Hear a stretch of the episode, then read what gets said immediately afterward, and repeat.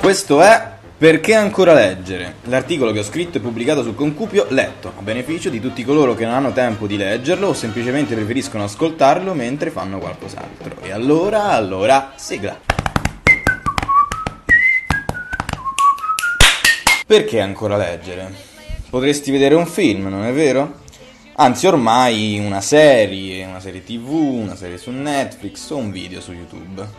Dunque, mettiamo il caso. C'è questo libro di cui esiste anche un bel film. Allora, perché leggere il libro? Mi vedo il film, due ore ho fatto, molta meno fatica e anche più figo, no? Ecco, però, intanto la visione di un film è una cosa passiva.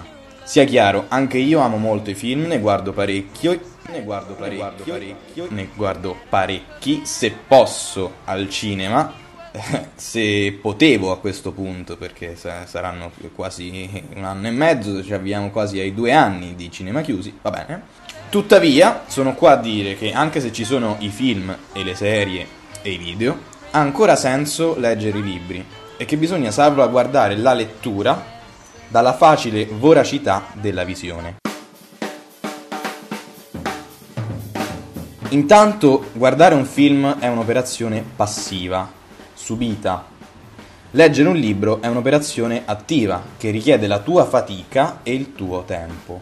E sta tutto qua, fatica e tempo. Due elementi che fanno il valore delle cose, la fatica del lavoro e il tempo della dedizione. Sono misura delle cose autenticamente preziose, una perla, un amore, un grande musicista, un bel regalo.